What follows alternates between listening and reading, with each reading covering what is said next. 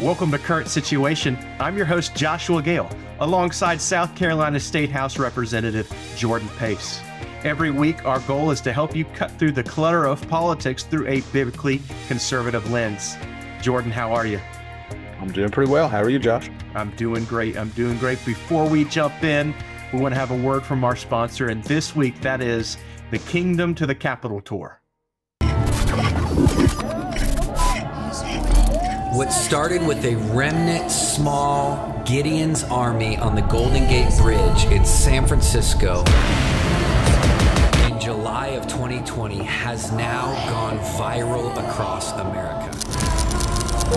We have taken Let Us Worship to over 170 cities across the nation, gathered hundreds of thousands, seen tens of thousands saved, healed, delivered, set free, and the heart of the nation awakened again. This is the season to dream even bigger with God as we take the momentum of what He's done the last two years and we bring Let Us Worship to every single state capital across America. As I'm standing here in the U.S. Capitol, I am declaring today the breakthrough that we've seen here over three years of gathering for Let Us Worship, we are now going to bring to all 50 states. Beginning in 2023 and 2024, I am so proud to announce that Let Us Worship will be going to every single state capital across America. Just like we see Jesus tell the disciples to pray that thy kingdom come, thy will be done on earth as it is in heaven, we believe this is the season to bring the kingdom to the capitals across America. Join with us over the next two years as we journey to see the fires of revival burn in every single U.S. capital. This is a monumental and ambitious dream that God has given us, and we cannot do it without you. Now is the time. Let us worship.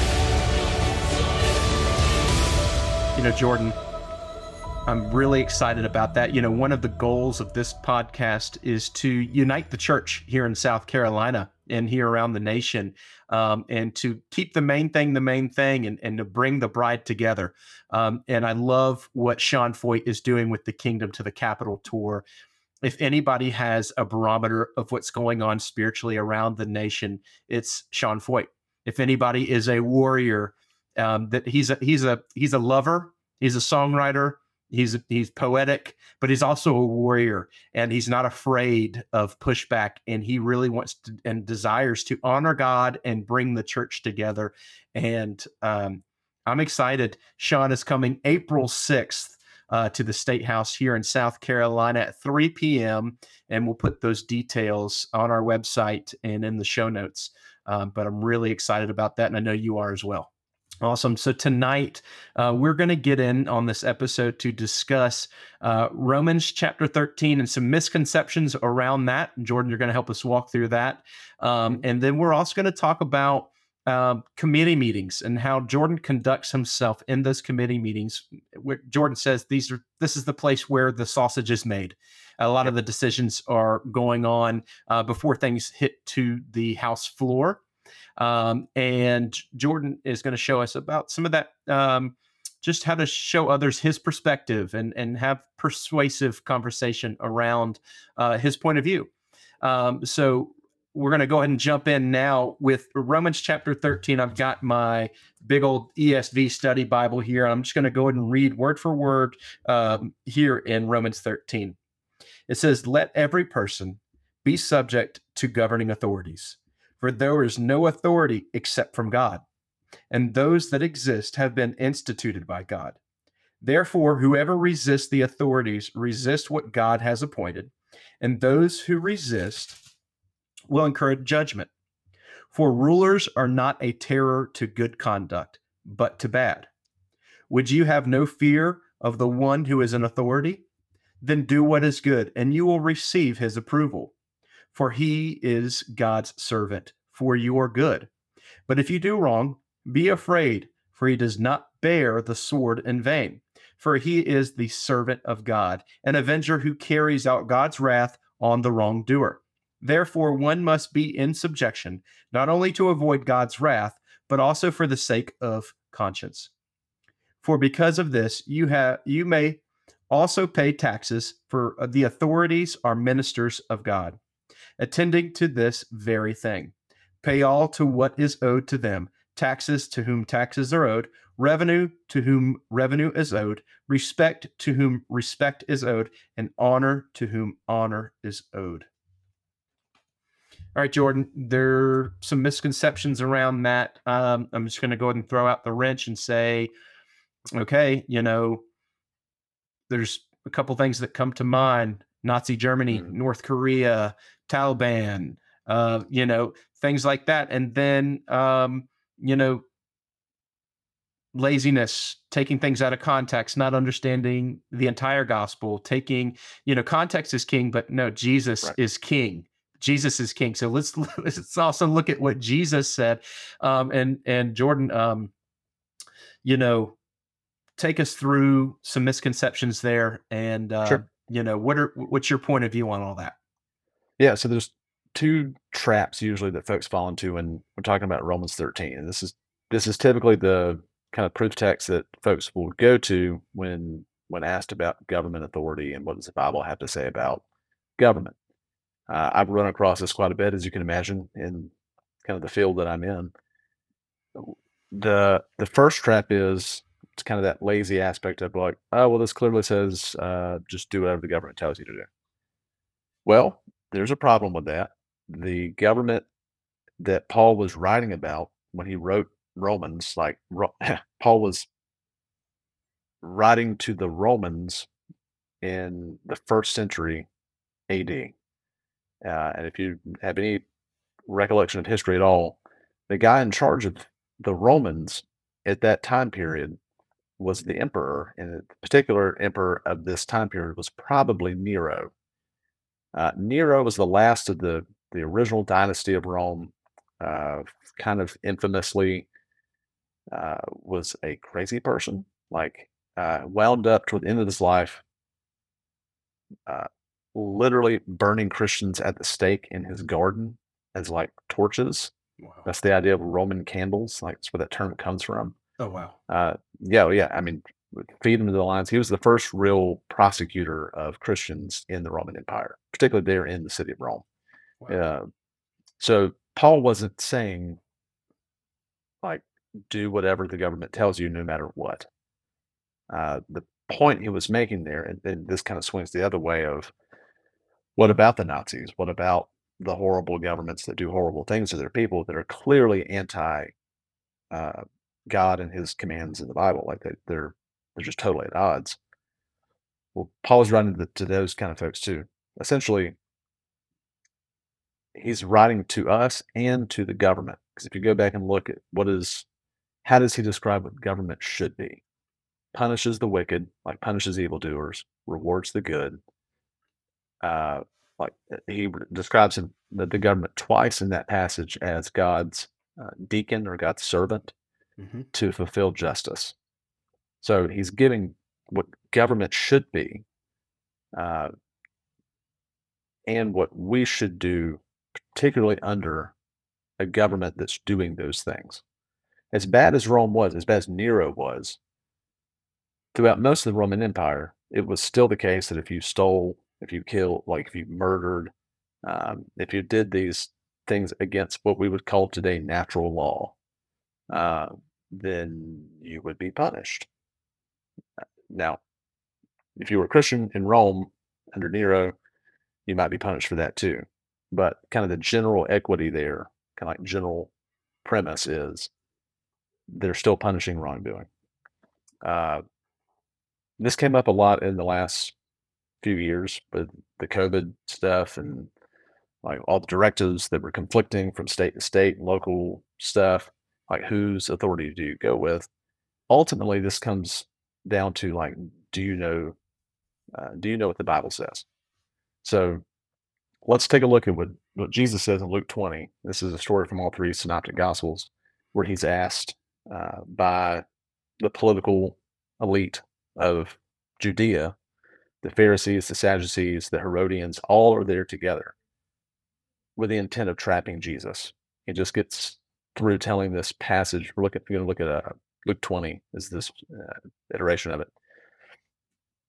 He just tells this parable about these wicked tenants who are uh, in the these tenants who are in a in a vineyard and they're not paying the rent. So the the guy who owns the vineyard sends a servant to go collect the rent. They tell him to you know go pound sand, and sends another servant. And they said no, we're not paying. So eventually, he sends his the owner sends his son to go collect the rent, and they kill the son, and still don't pay the rent. Still don't pay what they what they owe. Uh, so he just tells that parable to the Pharisees, Sadducees, like Herodians, the people who were in charge politically of Israel. So the Pharisees then ask him this passage in, in verse 19 says, you know, the scribes and the chief priests uh, sought to lay hands on him uh, at that very hour, which is a violation of the law, by the way. That that is a direct violation of the law that they're supposed to uphold. For they perceived that he had told this parable against them, correct. Uh, but they feared the people. So they they watched him and sent spies who pretended to be sincere, that they might catch him in something he said, trying to trap him. So as he delivered, uh, so as to deliver him uh, up to the authority and jurisdiction of the governor, that is the Roman governor.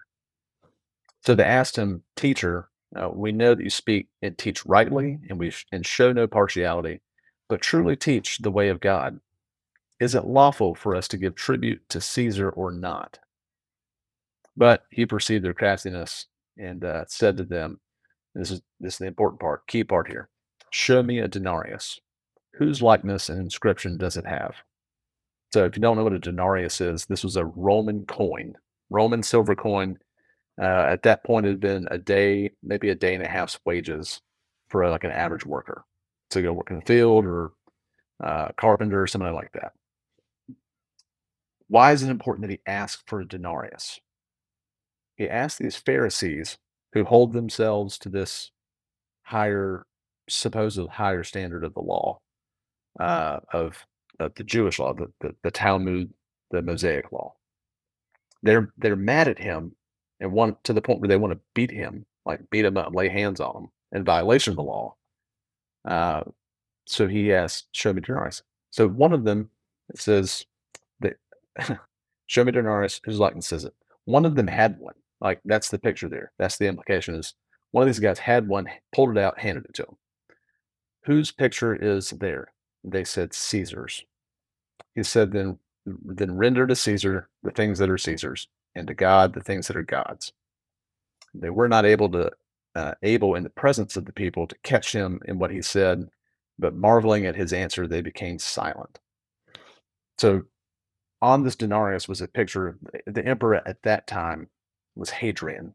So Hadrian's picture would have been the coin with a uh, wreath around his head, like an olive wreath, showing that he was the princeps. Uh, on the back side of the coin, we have these coins that survived, so we know this for a fact.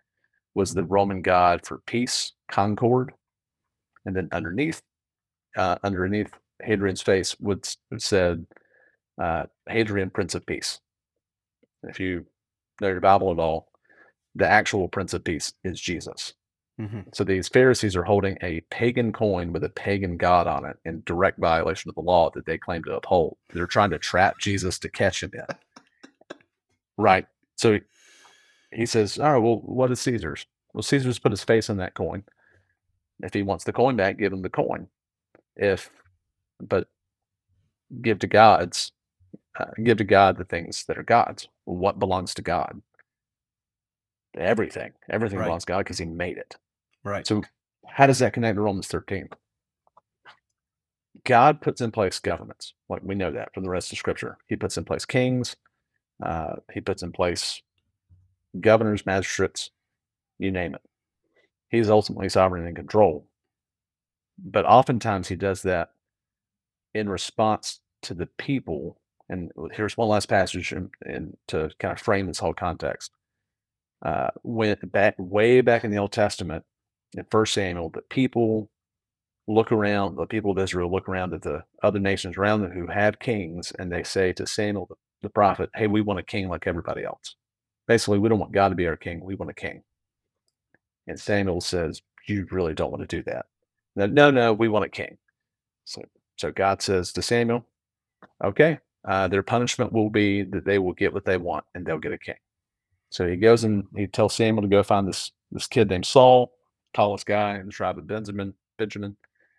Uh, so he goes finds him, anoints him king, and here's the the curse that God gives the people of Israel is they get what they want, and he said, and Samuel tells them, this king that you want is gonna is gonna take your young men to war.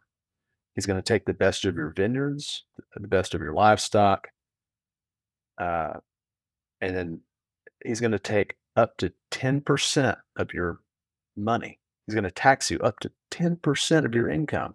Can you imagine such a thing, Josh?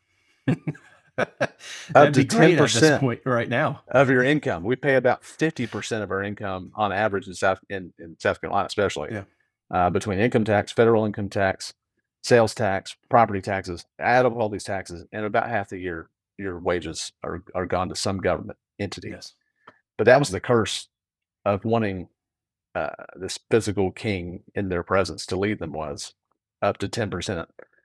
So I'll put all that frame uh, all that to try to frame this idea that yeah god puts them in a place but a lot of times it's in response to the people. Have the people uh, are they reflecting what god's intentions are? Like are the people there following god's law as a society mm-hmm. if they are then uh, what we've seen throughout history is as the people become closer to god as they pursue Christ, as the church grows and multiplies and works in that society, their laws become more reflective of God's law, of God's intent in Scripture to love one another, to, to treat one another as we would want to be treated, to respect who God is. Like all of that goes right along with it. Uh, so when Romans 13 says, and when when the government is punishing good and excuse when punishing wicked and rewarding good, don't rebel against that.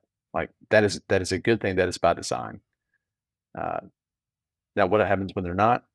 Well, then we have a, a way to fix that. It's called sharing the gospel and making disciples, and the church being the church, and holding, in our case, in an, an elected re- republic, in a democratic kind of republic, electing representatives who reflect your values and are going to put those values in place in state house. Uh, so hopefully that kind of makes sense. Yeah. Put those in the Absolutely. context as we talk about that process in state house and in these committees. Uh, we just had a pretty extensive committee meeting last uh, Tuesday and Wednesday about a bill that's going to come up tomorrow.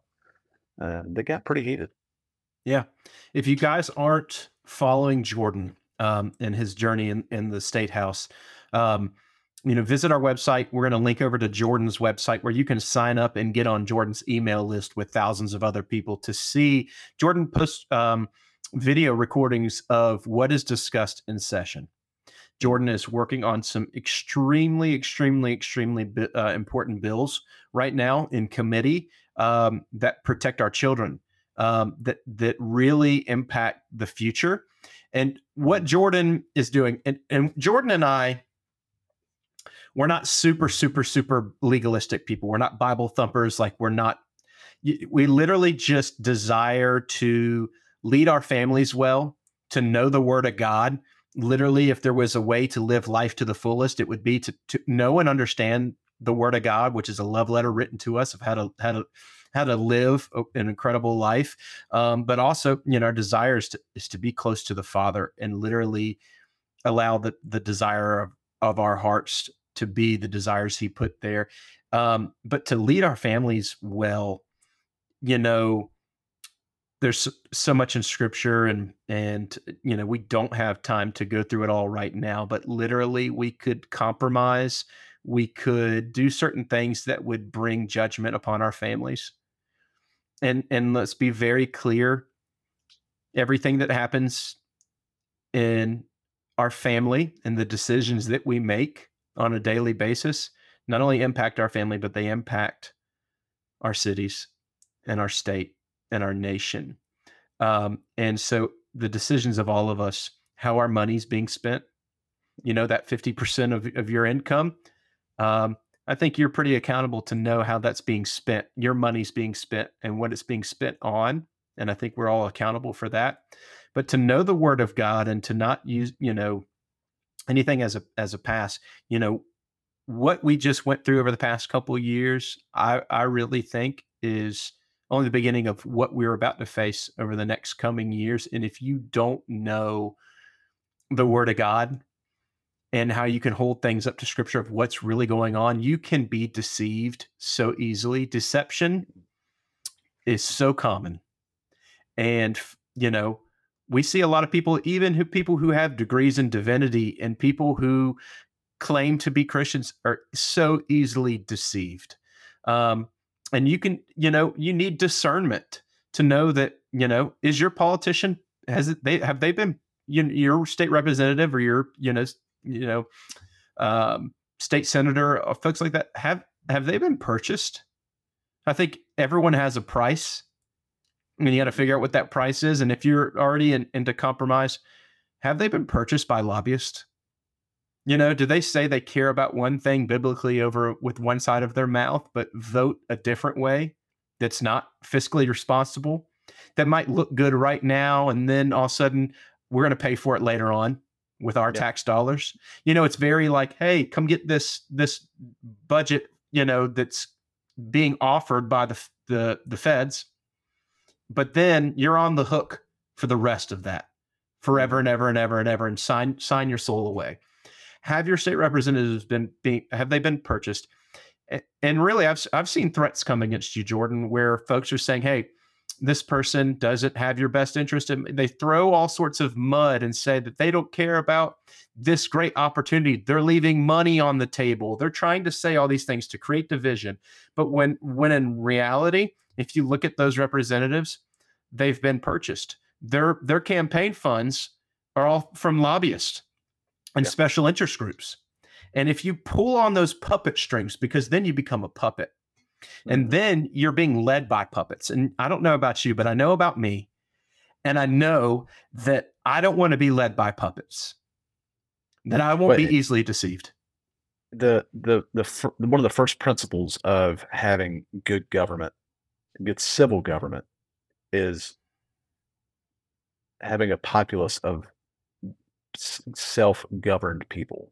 That's kind of the point I was trying to get at a few minutes ago was if you're following if you're a follower of Jesus and you're and you're trying to follow the word of Jesus, the word of God in scripture, uh, you're you're self-governing yourself. That makes if mm-hmm. you're self-governing yourself and self-governing and governing your family well, then that should lead to a society that is governing itself well. It starts at the bottom starts with governing yourself, uh, and then if you're leading your family, if you're your, your dad, your mom, uh, you have you are a government there in in your family. Like you are the final decision maker, uh, whether it's your kids' diet or their discipline. Like we have a uh, kind of area of responsibility of family government. If you're a leader in your church, an elder or a pastor, uh, then you have there's government there within the church then we need churches that are that are governed well. Uh, all of these together build societies that are self-governed and and actually acting well, actually punishing wickedness and rewarding good.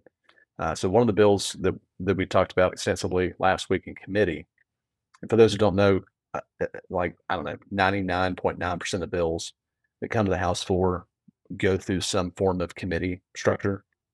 These are some of them are streamed online, some of them aren't. I wish all of them were. We actually have a bill. My friend Rob from the upstate, he, he filed a bill for all of these committee meetings to be streamed so everybody can pay attention to them, which is why not the idea. Oh, right. I mean, that's that's a good thing, but it hasn't got a committee hearing, oddly enough. Uh, so uh, these committees are smaller groups. It's not the whole body. Uh, it'll be groups. Subcommittees are like three to six uh, House reps. uh, and then full committees are probably about uh, 16 to 18, depends on the committee.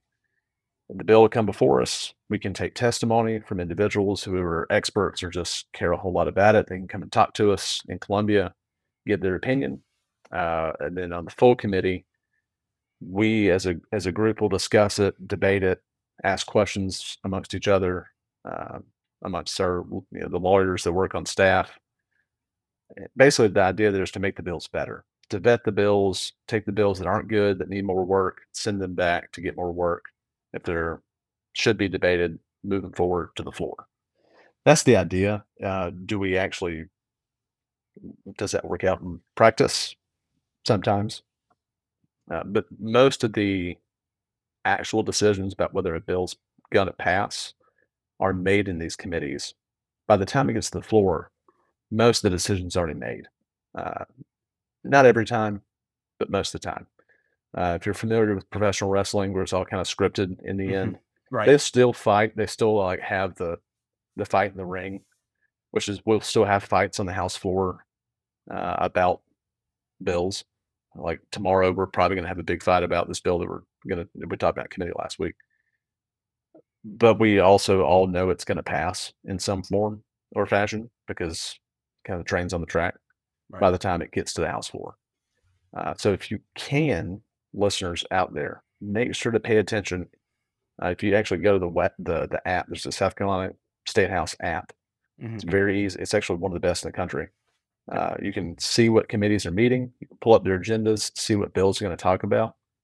If you can talk to your state rep when those bills are in committee before they get to the House floor, you're going to have a much more effective time either pushing bills or trying to stop bills or trying to fix bills uh, in the committees before they move on. Absolutely. Great app.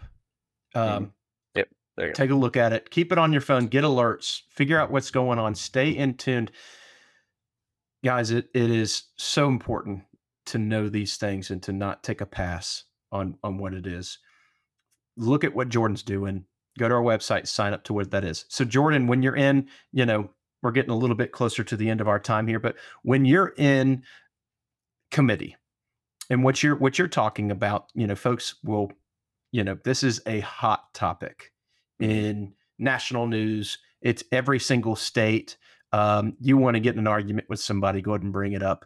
Um, I watched the video of you in committee, and man, was I proud. You're such a statesman, and you're so persuasive. Um, you know, there's logic into what you're saying. You know, there's there's some emotion into what you're saying. You're appealing to the to the human being, and there's credibility in what you're saying. You are not the expert in that field, but Mhm. you're representing all of us, and you've taken the time to read books. I, I see a lot of books behind you, and I know that's only a fraction of what you have. I shared a room with you in college. Uh, we had a couple roommates. You had all the books, and they weren't even the books that we were supposed to be even reading for class. And but you're well read because great leaders are readers. And so you come in and and you're quoting and bringing up points made by the people that are the authorities in these areas in these specific mm-hmm. areas. And so you're you're leading with logic and you're leading with a credit you know credibility and accountability and and, and with all of this and conducting yourself so well that others can actually understand to seek to understand you. And and you're not just shouting to be heard but allowing others to come in to see what your perspective is. That's what a statesman is and i want other you know politicians you know around the nation to see that. Um, so we're gonna we're gonna link over to you to your page and and and make for make sure folks are able to see that. But but again we have to be in tuned with with what's going on. Um, and um, so you know do you want to speak into that a little bit? What what's going through your mind Sure. when you're in committee? Yeah. So, uh, in the best of times in the committee, you'll have a, a good dialogue about the subject and, and the facts and maybe some data. The committee meeting we had the other day kind of started that way. The the ones uh, sometimes get off the rails. So uh, uh, several members uh, from from the opposite party who were against the bill really dove headlong into that uh, uh, emotional only. Uh, basically, started lobbing accusations that our side was was you know uh, had, had corrupted motives for pushing this bill. That you know we didn't care about the people involved with it, and we're just doing it to get you know score points on a scoreboard, those kind of things. So I I normally don't talk a whole lot.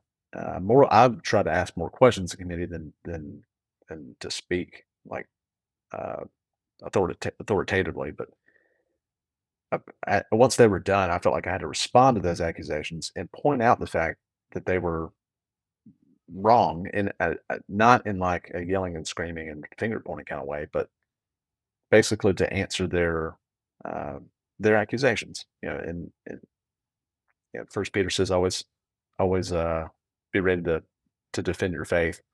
It's sort of that situation, like to defend your point. I, I'm not an expert on this subject, like you said, but I had read and spoken to experts on this. I brought one of those books with me uh, from uh, a, a, a, psychiatrist that I'd spoken with about the subject. Brought that up.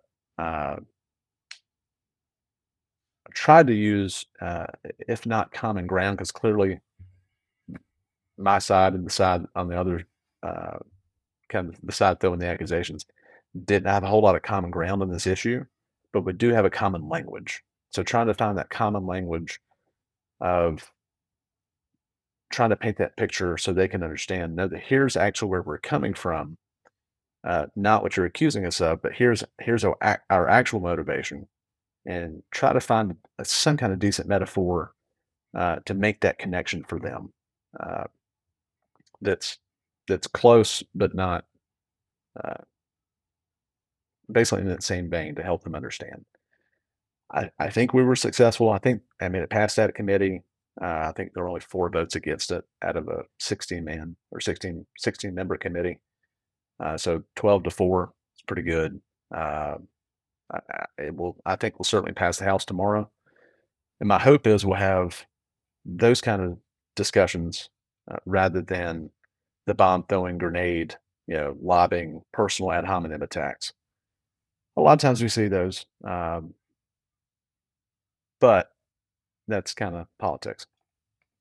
Yeah, I see that that wisdom from Ecclesiastes seven on you that that that you're you know you know how to control your anger, you know, not to be labeled a fool and you know how to mm-hmm. honor people and respect people and that's also the end of romans 13 there um, so so proud it, of you it, what my my assumption is in, in in talking even people who disagree with me even people who would even disagree uh, who would say like god has no place in government uh, which is nonsense G.K. Chesterton has this great quote where he says if you take god out of government government becomes god uh, absolutely uh, and that's that's what we don't want right. Um, but even they ascribe to things that are part of a biblical worldview. Things like honesty and integrity and and not deceiving one another. Like the the values that they claim to hold are biblical values, even if they don't believe in those biblical values. They're borrowing kind of the capital, yes. the societal capital from a biblical worldview. And and so I, I've tried. We can all do this uh, in those situations to try to meet them there, not agree with them, but say, hey, you know, you seem to care about this in this way. What if I'm I care about the same thing you say you care about, but how we get there is going to be very different. That's kind of where we on the where on this bill. Uh, they say they care about the kids. We care about the kids too. We just disagree on how those kids should get care uh, in this manner. Uh, so we thank you guys for tuning in and uh, giving us your ear. And we really, you know, desire to help you cut through the clutter and understand what's going on. But we can only accomplish so much in this time. So we're asking that you join Jordan's mailing list and that you, you kind of know what's going on at the state capitol so that we can be accountable for our state, for our tax dollars, for the people that are representing us in our neighborhoods and our communities and our cities and, and in our state. And uh, stay tuned for more. Um, we'll have some special guests joining us in the coming weeks. And uh, we can't wait to share all that with you.